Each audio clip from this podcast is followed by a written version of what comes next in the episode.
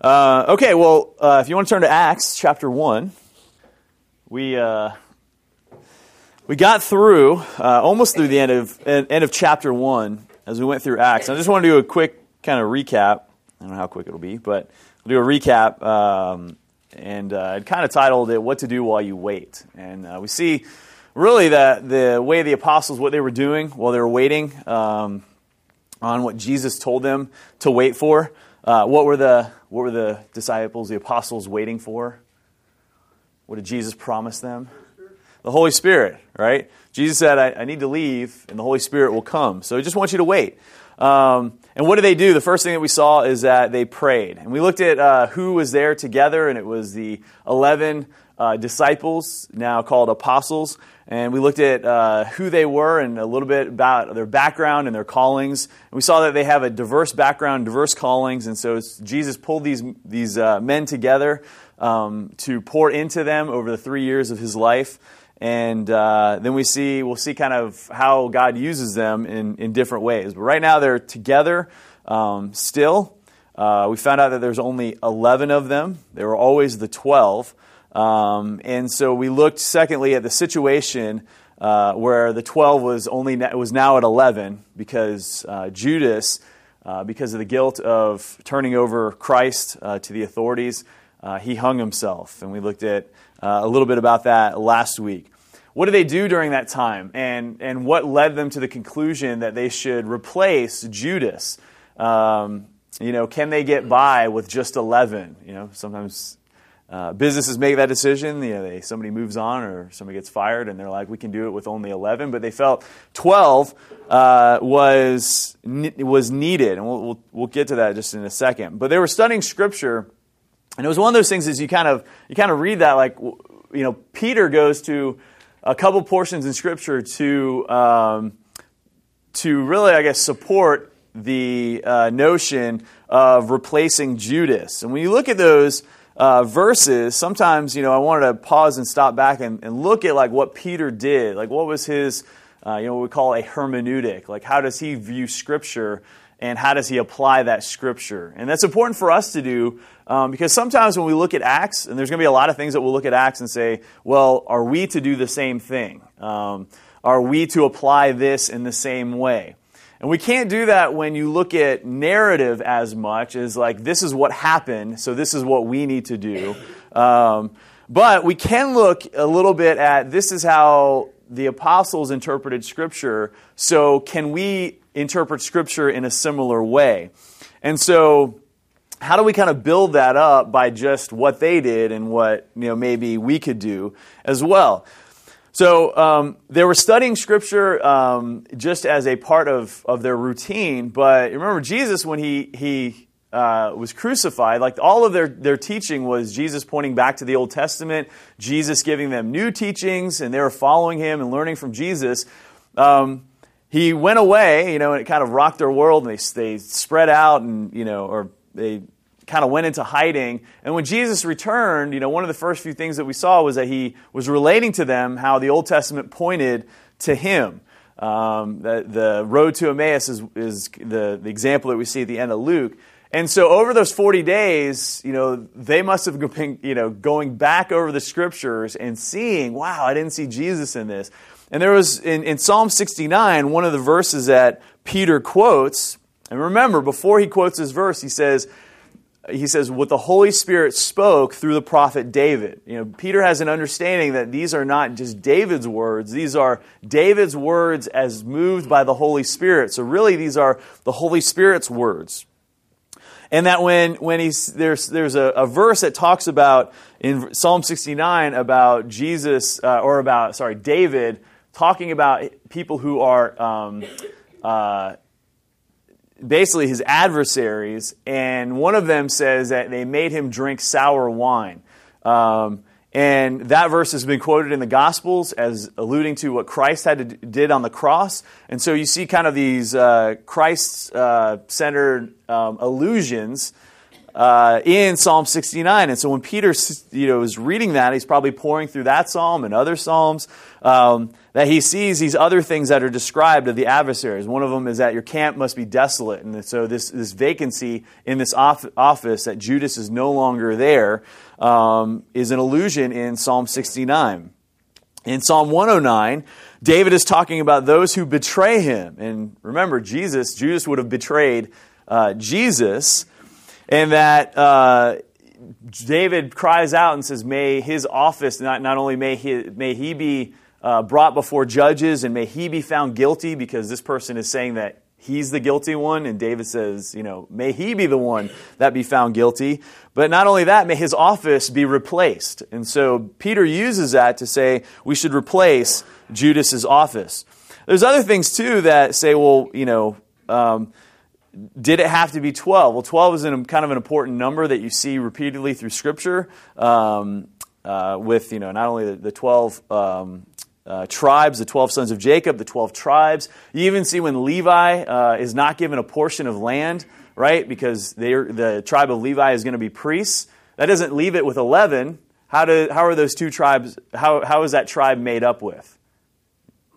Like, what, what replaces Levi's tribe for the 12 tribes that get its land? What's that? Yeah, so split the two tribes of Joseph, that Joseph's sons get two. So to the 12 is remain intact. So there's kind of even precedence to go back and say, well, Levi isn't getting land because they're going to be the priests, but let's still have this 12. Um, we'll see that in the future, we don't know if things were alluded to beforehand or if this is completely new to John, which, which would have been the future from when Acts is written. But in Revelation 21 14, we read, um, talking about the new heavens and the new earth, that the wall of the city, the, meaning the new Jerusalem, had 12 foundations, and on them were the 12 names of the 12 apostles of the Lamb. Well, you wouldn't assume that Judas was one of the 12 apostles, that being the betrayer, so this 12, that there would be a 12th apostle. Is that after the fact because they did have 12 or you know before the fact? But you see again that 12 is an important number. They were always referred to as the 12. And so again, they, they feel like they have this precedence uh, in order to do that. Um, so we kind of step back and we say, well, Peter, you know, was Peter justified in his, in his interpretation?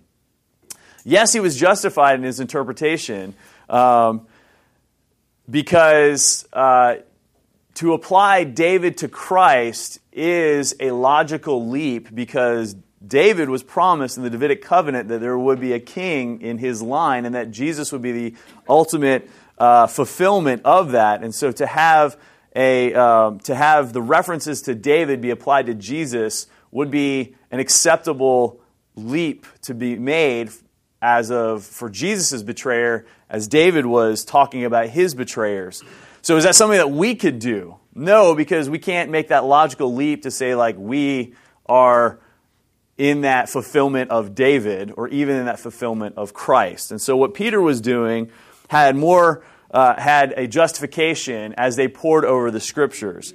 Again, they would have been recently in the scriptures, and just as we go through, um, through the scriptures and, and pore over how to, how to make decisions, um, uh, we look to see if we are justified in the decisions that we make. Um, there are times, you know, so, so stepping back, I, even then to make the final decision uh, or make, make kind of like the, the thought, um, because I don't know if you guys have heard, well, well, we'll, we'll get to it in a second when we get to what they actually did, but some would say, you know, should they have waited and should have Paul have fulfilled this role as the 12th apostle? Instead of making their decision. Now you can't argue on that one because it's it's you know we don't have any confirmation and people like to disagree on that. But I want us to kind of step back and think about how we make decisions, and we'll, we'll dump, jump into that a little bit as we look at what they did um, moving forward. So Peter was justified. In the end, they're doing God's will. Was that what you know God's uh, desire, we'll find out. Well, we not find out, but we'll see. We'll, we'll walk through on this on how to make decisions. So I'm leaving a little bit a little bit unclear for a second. But as far as what, what Peter was doing, looking at the Old Testament and uh, finding justification, that they had grounds moving forward. And so for us, we see the two things we looked at last week. Whenever we're uh, waiting on something, and again, we, we said we're always waiting on something. Uh, is at praying, seeking God's will, uh, looking at the scripture, seeking what um, uh, people had done in the past, or clear teaching on specific things about how we should act, uh, is good. Um, uh, I don't know, good, good support for us to move forward. So this week, we're going to see what the, the third thing they did um, as, as they waited. And the third thing we see is they waited, they actually moved forward with their decision. Um, and we'll, we'll actually talk about kind of thinking about that a little bit later. So, starting in verse 21. Starting in verse 21. So we see, so one of the men who have accompanied us during all the time that the Lord Jesus went. Uh, so, so we'll back up to verse 20. Uh, it is written in the book of Psalms, May his camp become desolate. Let there be no one to dwell in it, and let another take his office. So this is, we need to replace Judas. And Peter stands up and says this to the rest of the disciples, the 120 that were there. And he says, So one of the men who have accompanied us during all the time that the Lord Jesus went in and out among us, um, beginning from the baptism of John until the day when he was taken up from us, one of these men must become with us a witness to his resurrection. Okay, so we know that there are more than 12 disciples, 12 that followed Jesus from the very beginning. What are some other places that we see that in Scripture? Can you guys think of anything where, um, what's that? Okay, John chapter 6. So, what is the reference there? Okay, so John 6, 66, where a lot of them left and, and would hear him no more when he's talking about um, eating of the bread, uh, which is himself. Um, so some of them walked with him no more. Uh, so some of them left. Uh, what else do we know? We know that there's kind of this 12 that was always referred to, but Jesus sent out a group of disciples to go, uh, gave them power. They would go and preach, go by twos. You remember how many were there? So 70, yeah. And sometimes, depending on uh, on um, which, which reference, 70 or 72, uh, described. Matthew 10 says 72 uh, were sent out. And so uh, we know that there's more than just those 12, but it was the 12 that were poured in in a specific amount, a little bit more than, than the rest. Um, and he says that we need to choose one of, one, of the, one of these people who were there from the beginning from the baptism of John. Why do you think they start with the baptism of John? What was unique or significant about the baptism of John? So John the, John the Baptist baptism of first who? Of Jesus. Good. And so what what uh what is this mark?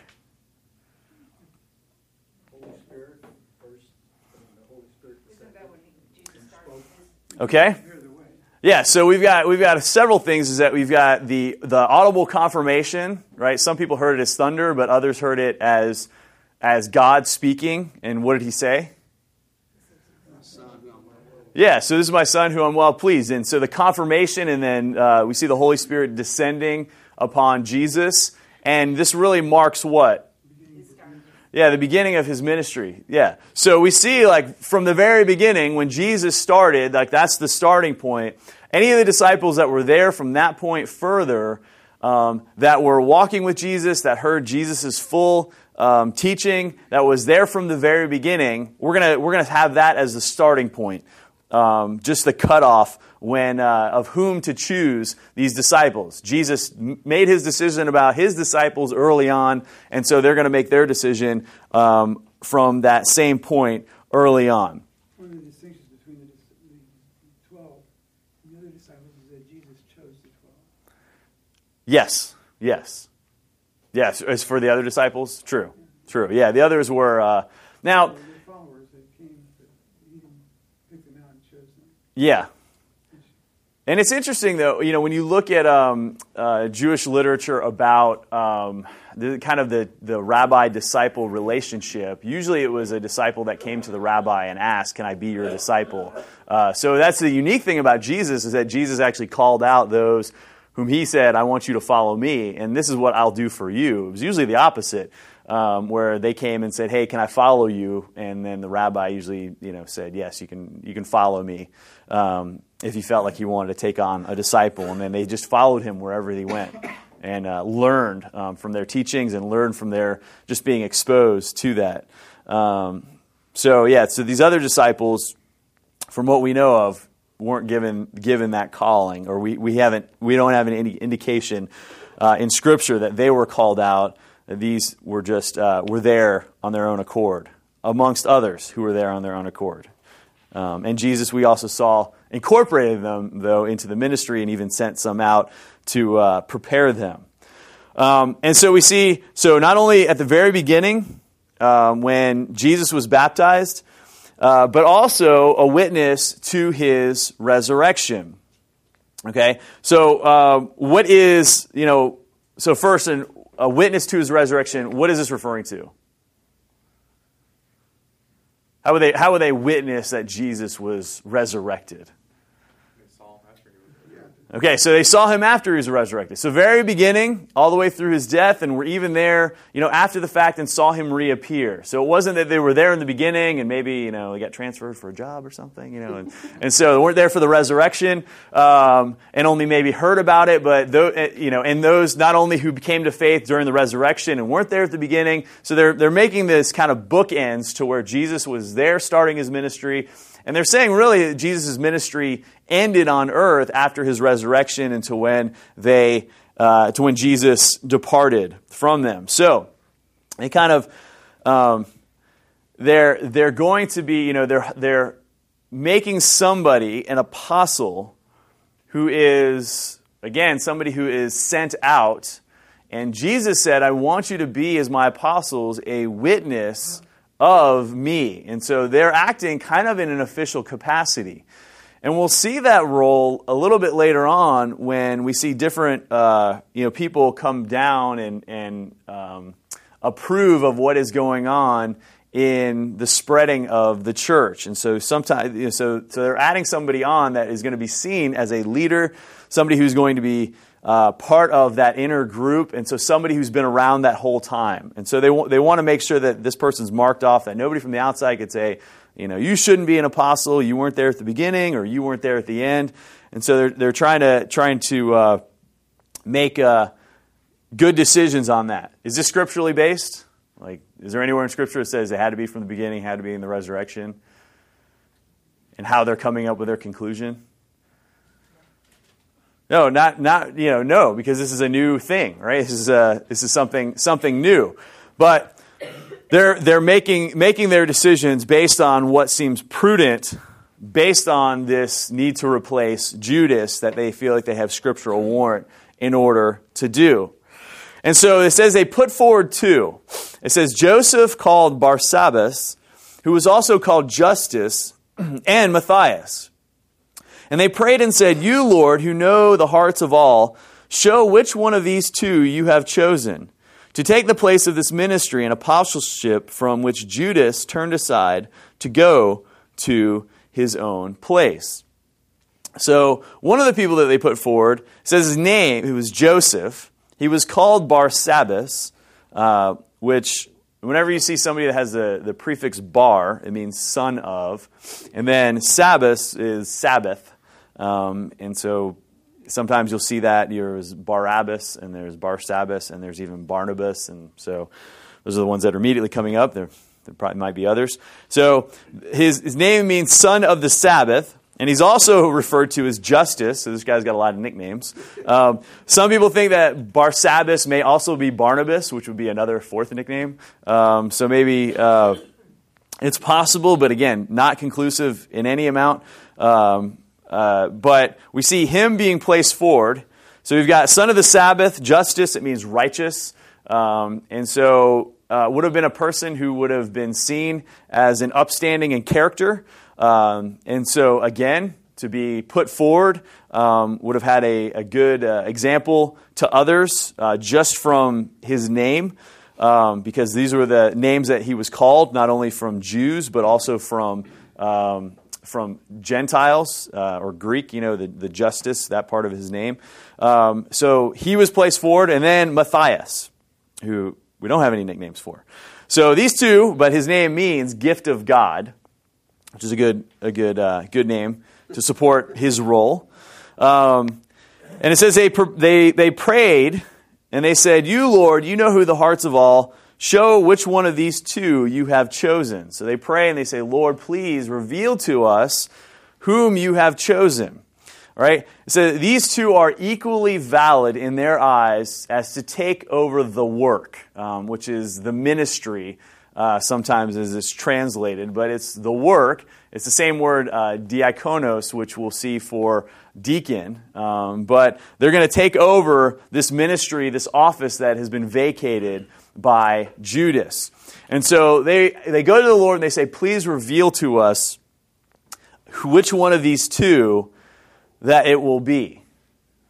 And so, how do they do that? We'll see this in verse 26. And so they cast lots for them, and the lot fell on Matthias, and he was uh, numbered with the 11 apostles. So, we see that the way that they go about it is by casting lots. And so we'll have to, we're going to stop and kind of think about that for a little bit. First, what does it mean to cast lots? We've seen this a couple places in Scripture. What's that? It's like draw straws. Okay. Doing something that um, they feel that God's sovereignty is, is deciding which one will, win. But it's kind of, Okay. you know what you're getting at? Okay. Yeah, so what, what is the idea? Well, when do we see casting lots? So, in one sense, you may be right, because we don't know exactly know for sure what casting lots is, although the term casting usually tends to mean throwing. And, and, to, uh, and so, what do you typically throw? Especially shaped stone, Okay, so, so it might have been a, a like, different size or something. Exactly, exactly. So some, it would be uh, akin to throwing dice, uh, casting dice. Um, whether the shape was the same, probably not. It could be different stones that had different markings, probably stones, you know, if you thought of the materials that they had on hand. Um, where do we see casting lots occur? Okay. Yeah, so, so casting lots happened at the cross. Uh, who was casting the lots? Okay, the soldiers, and they were wanting what? Right. So they cast these lots in order to divide up, and, and so if it fell on you, you got this portion. If it fell on you, you get this portion. So they were they were seeking just rolling the dice. You know, I'm using that term uh, as as something that we would we would understand. Rolling the dice and saying like, you know, rolled on this, okay, goes to you. Um, so when we see that, uh, you know, again, we don't know if it's casting stones, casting maybe sticks, something like that. What would be on there? Uh, They have very recently found some dice in archaeological digs around Jerusalem. That have uh, that dated to that era. Well, I don't know when they did. Okay. But they're old, and they, I mean, where did they get the idea? You know? it wasn't like 1950s where it's like They were a lot smaller. They were a lot smaller, and but they had dots on them. Yeah. Like, okay, so they had they had numbers, Yeah. number dots instead of images. Okay, yeah. So uh, again, just confirming this idea uh, that um, that this is something that is is a precedent. So. Um, so they, they didn't know how to move forward, right? They had these equally two equal decisions, right? And sometimes we have the same thing, right? Where we we have these two equal decisions and we're like, I don't know, you know. And usually they're innocuous, you know. It could be, um, you know, where we're going to eat tonight, or like uh, who gets the front seat today, or you know. Sometimes parents usually try to make more discernment about decisions like that. Um, uh, but you know, we would we would say it's like flipping a coin, right? Before like you know, before most games, it's like, well, what's which end zone are you going to have? Let's flip a coin, and whatever it lands on, then you know that's like the big thing in the Super Bowl, right? The big coin toss, who's going to get whatever, and they're just flipping a coin, and you know, and no one argues with that. Every once in a while, you might have something where I think there was there was one where a coin toss went up and it didn't flip around too many times, and so they were like, "Was that really fair?" But for the most most chance, you know, people say that just cast, you know flipping a coin is fair, um, and some people have that that worldview.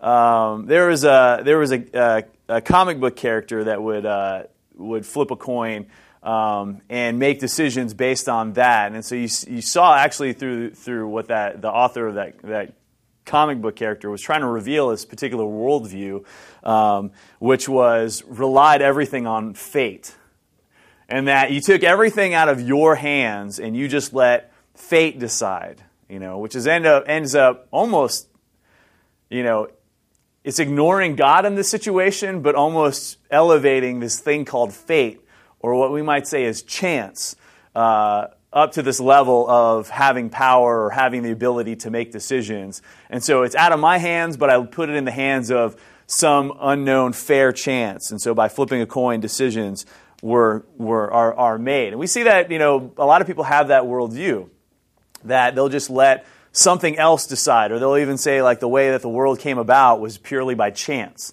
Um, and that it's not in their hands, right? It's not in God's hands, but it's in some sort of unknown force that has this power over the universe. Sounds like a god, right? Um, but and so so, but it was seen as you know where people, you know, two people they could they could look at that and say, well, these, you know, if uh, they dice sometimes are described as is, is, it a fair die, a fair dice, and sometimes that that term is is thrown in there to say that it's equally weighted on each side, um, or a fair coin is that it's equally weighted on on one side. Um, and so we'll, we'll uh, you'll make decisions based on whether that is right or wrong. So when you talk about that and say, like, well, that seems like a kind of a funky worldview and something that probably doesn't have its place in the Bible or shouldn't have its place in the Bible, should these gentlemen be making these decisions based on rolling the dice? And so I know for me, sometimes I look at that and I feel a little uncomfortable about that. But do they have precedence for doing this? You know, do they have do they have um, uh, you know, anything passed in Scripture that, that supports this, other than some soldiers who, you know, were just the common lot of, of the day, of the, the general public casting lots, you know, is that make our decisions for us? Well, everyone else is doing it. It's accepted by the culture, so we should do it too.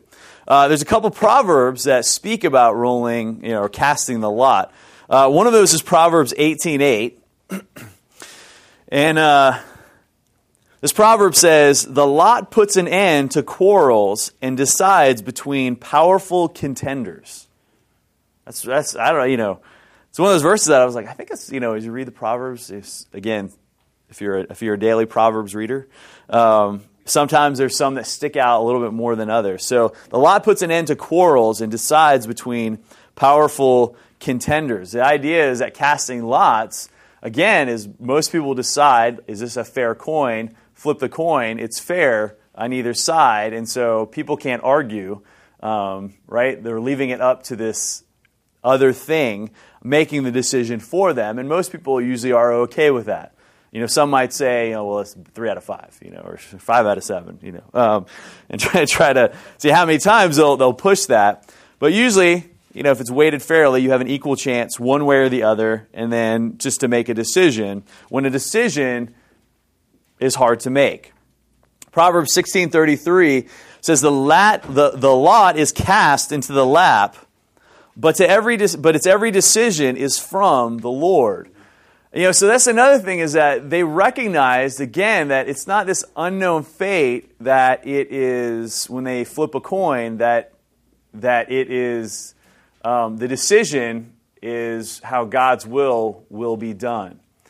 This ends up, you know, bringing into what could be a, a much larger discussion, um, and really, you know, prepare to go into. But as you start and you, you stop and you talk about decisions being made, and, and, there's always a certain things that I, you know, I always look back in my own life, and I remember um, whether, you know, I haven't really unpacked whether my wisdom was, was right wisdom or not. But I remember a friend coming to me and asking me about, um, you know, he was dating this girl and he was like, I just really don't know. He, he just always wrestled with like making the right decision or not. And he said, I don't know if I should ask, you know, her to marry, marry me or not. And so, um, And so at this point, I think I was just becoming a little more blunt with him. And it's like, is she a godly woman? He's like, yes, she's a godly woman. Like, is there anything scripturally that would like keep you from making the decision? He's like, I don't know. It's just kind of a permanent decision. You know, is she the right one? um, and I, t- I totally have the same, I, I, think I shared, maybe it was when I was preaching, I had the same anxiety about baby names. I was like, you know, their name is, gonna, they're going to have this name forever, you know. Bubba. He's going to be Bubba for the rest of his life, you know.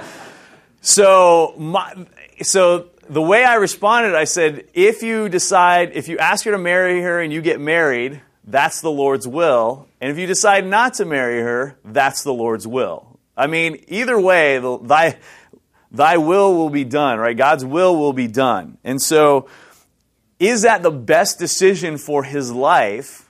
You know, that, that's where you kind of go back and say, like, well, I don't know. Well, if he chose, you know, knowing that over time this would have happened, or I mean, God, you know, you can always like re- think about the things differently. It's it's like when kids ask, you know, what if Eve didn't eat from the tree? It was like she did, um, and so we can always speculate. Uh, I mean, I guess we might ask, like, what happens if this didn't happen? Um, you know, what if if if this? Uh, there's a series that's going that um, we've been talking about at our school about what ifs, and uh, that's the, one of the things that that um, uh, that you know when you talk about what ifs, it's usually like an empowering, encouraged thing. Like, what if I wasn't so timid, or what if I, you know, didn't, you know, wasn't so shy and I share the gospel with some person. And so you talk about what if sometimes to like empower you. Like, well, what if you know you just followed what God wanted you to do? And so sometimes that can be empowering, but it also can then like unravel God's sovereignty in in decisions.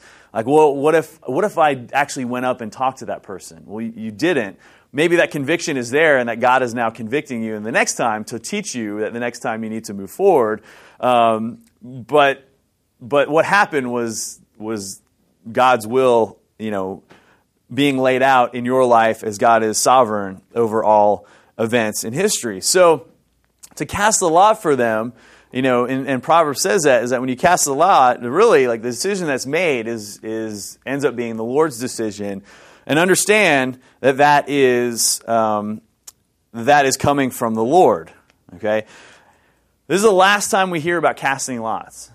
And, and this is, um, and it's the last time we hear about Matthias. That's not really unrelated, but the two decisions that we hear that the decision was made, the, the cast, it, it fell upon Matthias, that he was now this 12th apostle, and we don't hear about him anymore in Scripture.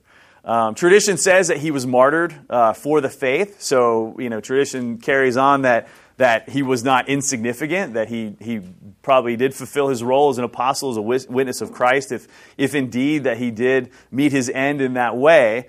But we don't hear about him. He's not a central f- uh, focus in the book of Acts. He wasn't mentioned in any of Paul's letters. Um, and so that's kind of the last that we hear about Matthias. It's also that the last that we hear, again, unrelated things, but it's the last we hear about casting lots in order to make a decision.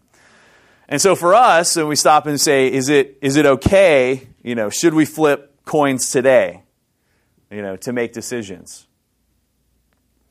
You know, should my friend have been like, oh, I should have like slid over a coin and said like, this will tell you whether you should, you know, um, marry her or not. What's that? The magic eight ball. I, you know, I missed that. You know, except you'd get the maybe, right? The, I think that's one of them. Maybe, like no, like shake it up again. Um, get a firm decision. So, uh, why would we say that that is not something that that we should still rely on? It, it, you know, again, it's it's probably okay for innocuous decisions to get into you know who gets what end zone or whatever, and, and maybe even in certain affairs, um, it's a, it's okay just to, to roll the dice or flip a coin. Why should we do that today? Well, if you have two people and you're taking a test and one makes 98 and the other one makes 50, and you're, going, you're supposed to recognize the one with the high score, then you flip the coin and the low score gets the prize and is recognized. I mean, it's not based on anything. Okay. Okay. Well, in that case, you know, there is something that like the, the scales are not not even, right? So there is like a weighted choice, and you would be going against that logical decision. But if it's like, should I get vanilla or should I get chocolate? Um, which are big decisions sometimes, right? Um, what's that? That was not a big decision. You you know your answer. Both. The swirl. Just get the swirl. Huh? Um, I would say, you know, the Holy Spirit's not there yet. Okay. And, uh, you know, we post Holy Spirit, we can rely on His informing our conscience through the Word rather than casting a lie. Yes. Yeah. So when it comes to maybe I don't know more serious decisions uh, and and things that that are important, you know, um, again, not that some things chocolate and vanilla are important, but you know the things that are that are uh, of significance is that uh, that we rely on the Holy Spirit to impress upon us, to guide our wills to what Christ's will is. Uh, you know, if we follow those first two steps, we're praying, we're seeking the Lord in this decision, we're seeking Scripture, looking for either precedent or looking for particular uh, scriptural guidance about what to do next. Um, that we can use those things to then confidently, and if we're still kind of up in the air, you know, confidently to move forward in in the decisions that they make. And so as they, you know, as they, they waited, they prayed, as they waited, they sought scripture. But then for them, they moved forward in the decision that they were going to make as they, they waited um, in order to make a decision. Um, now, uh, if anyone's ever read Jay Adams or familiar with, uh, he's, a, he's a counselor, and um, he's written a book called uh, it, The Christian's Guide to Guidance. Um, and he kind of talks about that in, uh, in, in this post because I wanted to c- capture something that he talks about when he talks about actually like the waiting principle uh, or the holding principle.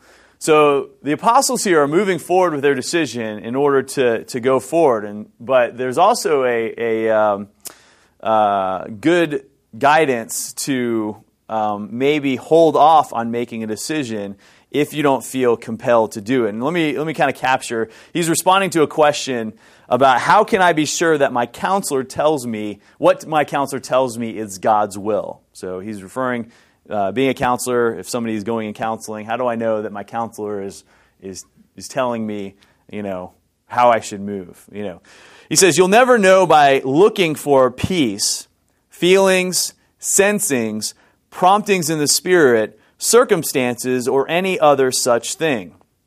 I'll pause there because that's kind of a, where a lot of people make their decisions. You know, it's okay to be at peace with a decision, but just because you're not at peace with a decision doesn't mean you can't make the decision, right? Some people are just wired emotionally in different ways. And so uh, or some people are at peace and they're completely at peace making the wrong decision, right? There's sometimes you're like, no, don't do it. And they're like, I feel at peace about this. And you're like, don't listen to it. you know, so he's saying, don't let your emotions be your guide. He says, I've exposed the unbiblical fallacy of doing so in my book, The Christian's Guide to Guidance, which is a great book um, to, you know, as far as to refer to that a little bit more. He says these methods, methods of attempting to ascertain God's will are unbiblical. That is why you not only can't trust them, but doubtless will go wrong if you do. What then can you do to be sure that you're following God's will? You must have solid biblical reasons for your actions. Until you do, you should not take any action. That is clear from Romans 14, 19 through 23. Let me read that real quick so we Romans 14. 19, he says, So then let us pursue what makes for peace and for mutual upbuilding. Do not, for the sake of food, destroy the work of God. Everything is indeed clean, but it, uh, it is wrong for anyone to make another stumble by what he eats. It is good not to eat meat or drink wine or do anything that causes your brother to stumble. The faith that you have, keep between yourself and God. Blessed is the one who has no reason to pass judgment on himself for what he approves. But whoever has doubts is condemned if he eats, because the eating is not from faith. For whatever does not proceed from faith is sin. So he says, the upshot of those verses which end with the words, whatever isn't done in faith is sin, is that you should put on hold any such action until such a time as you are certain that you have a biblical warrant for it. This is the important holding principle that your counselor may tell you about. But once you have a solid biblical reason for moving ahead, you should not hesitate, no matter how new or difficult it may be to do it. By a solid biblical reason, I mean a reason or reasons that grow out of a biblical teaching that has been clearly explained and accurately applied. Do not merely take your counselor's word for something. Ask him to show you how the biblical reason, uh, or show, show you the biblical reason why he is telling you to do whatever he recommends. If you don't understand his explanations, then tell him so and ask him to make it clear. You must know what God says in his word. You may not operate on supposition or anything less than absolute certainty that you are in God's will according to His Word. You're obligated to listen carefully to the explanations that your counselor gives. Don't settle for what he says. Be sure that you understand his interpretation, that you agree with them, and that you are moving forward with certainty based on biblical truth, solidly explained.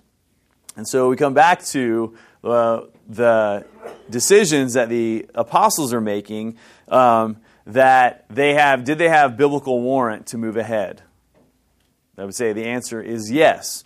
Um, then they move ahead and then they cast lots, knowing that there is biblical, there is precedence, there's proverbs that, that speak to this uh, effect, and that there is even the understanding that um, some would say that sometimes that, how, that's how that it was counseled by the high priest um, uh, in order to make decisions um, from God.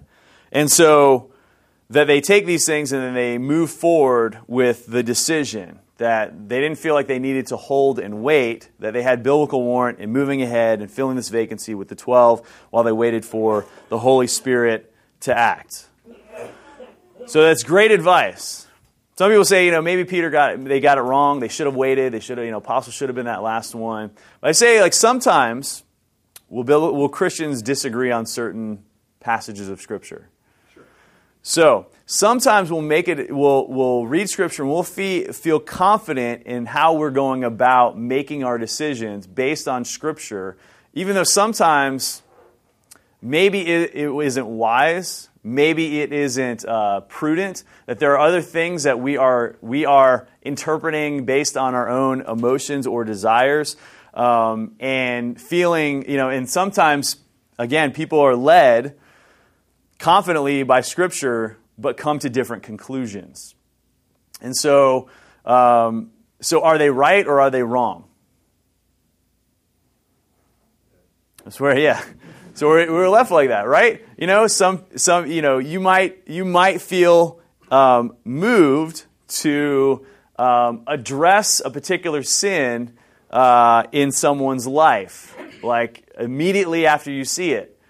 And so you could find biblical warrant to say that. I need to go address somebody who falls in sin. You might feel it's prudent to wait and to see how that plays out. You might have some experience, like I'm going to address this sin, but maybe I don't have all the facts, and maybe there's certain things pre- you know it's it's prudent in order to before I before I go and bring this sin before them to understand the situation more and to uh, to find out exactly what's going on. And so you may feel like you want to wait and gather some information before moving forward. Well, who's right and who's wrong? You know, maybe it depends. Maybe it depends on you know how it plays out. So in the end, when it comes to this decision, I feel like Peter had biblical warrant in order to do so. And then as far as like whether it was right or wrong in the decision, that's purely speculative, right? We, we won't know, you know, maybe in the end, you know, the Lord says, yeah, they should have waited for Paul. Or no, Matthias, you, know, you meet Matthias and you're like, hey, you know, there's Matthias um, in heaven. And so, uh, but in order to make decisions, whether it's, whether it's right or wrong, the decisions that are made are going to be in God's will, however they play out. Um, but we should seek the Lord through prayer, through Scripture, and now that we have the Holy Spirit through the Holy Spirit's prompting, so we don't need to cast lots anymore, that that actually would be less preferred. Right? When Jesus said that the Holy Spirit will come, that He will give you uh, guidance, He will give you the words to speak um, and uh, understanding, right? God said in the when he talked was talking about the new covenant that I'm going to place my spirit within you and that you will know my law. That that would be a better uh, understanding of how God wants to move in our lives um, for that. And so we kind of step back and there's there's all these things uh, that we kind of look at that we see what happened during this time and they're choosing that we can apply to our own lives and understand how we move forward and how we make decisions. And that sometimes it is prudent to, to hold, to wait. I don't know. I don't have, maybe I don't have clear warrant biblically. I, am not for sure about this. And so because we don't want to do something out of, not out of faith, you know, the apostles were moving in faith, confidently understanding that Christ was being talked about in order to make their decision. And then Matthias was, was chosen as that final apostle. I remember an old story years ago. Yeah flood, rain, flood, these two Christians on top of a rooftop, I'm sure you heard and one of them's, you know, God is good, God- I'm a, I'm a faithful Christian, God will save us. Yeah. And this log comes along, bumps against the roof, and let's get on that log. No, God will save us. Yeah. Two or three other things. And so finally the water rises, they drown, they're in heaven, they said, God, you, you know, I was a good person. Why didn't you save us? And he said, well, what about the log? What about the helicopter? What about the boat? Yeah. He might save them the way they wanted to be saved. Yeah. And, and again, because we're sinful, we, we, mis, we misinterpret, you know, the events that, um, that we see before us. And we see it, you know, there's plenty of things that you look back in your own lives, how two, you know, why Christians argue over this, these certain things. Um, do they have biblical warrant? And, and sometimes, sometimes we even say maybe the arguing overshadows the fact that, that they're both, you know, I, no matter when you read a particular book on a particular subject, the author most of the time will say, we need to seek Scripture in order to get a proper understanding. And then they'll go and they'll, and you're like, well, I don't believe that. You know, I think they're mis, you know, looking at the Scripture, uh, you know, with a whatever wrong, faulty interpretation or, or whatever. Um, so that makes me go back and say, well, maybe I'm the one who's looking at it in a faulty interpretation. And so there are just certain things that. Um, will be clearly revealed to us, right? That, that, Deuteronomy speaks about. There are certain things about God's will that have not been revealed to us, um, sometimes on purpose, so we can trust Him more uh, and rely upon Him more in the decisions. Because if it was just a flip of a coin, would we seek Him? No, we'd pull out our coin and say, well, here's a decision. Let's go with that, right? And God wants us, that's not our relationship. God wants us to, to seek Him, all right? So everyone's evacuating. All right, let's, uh, any other, any other final comments? all right. We'll uh, head to chapter 2. And we'll celebrate the birthday of the church next week um, with that. All right, you guys are dismissed.